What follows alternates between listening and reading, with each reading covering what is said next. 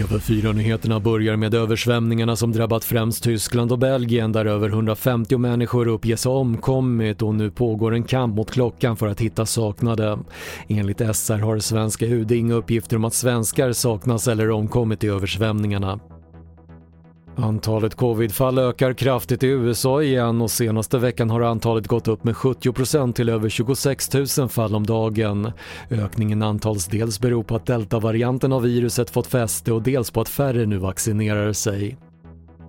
Sökandet fortsätter efter den man i 75-årsåldern som försvann från sitt hem utanför Uppsala i söndags. Mannen som ska ha gått ut för att plocka svamp eller bär ska ha stor skogsvana men polisen har fortfarande inga misstankar om brott.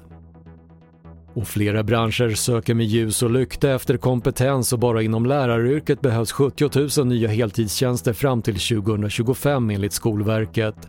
Samtidigt säger Arbetsförmedlingen att det även är hög efterfrågan inom bland annat juridik, bygg och restaurangbranscherna.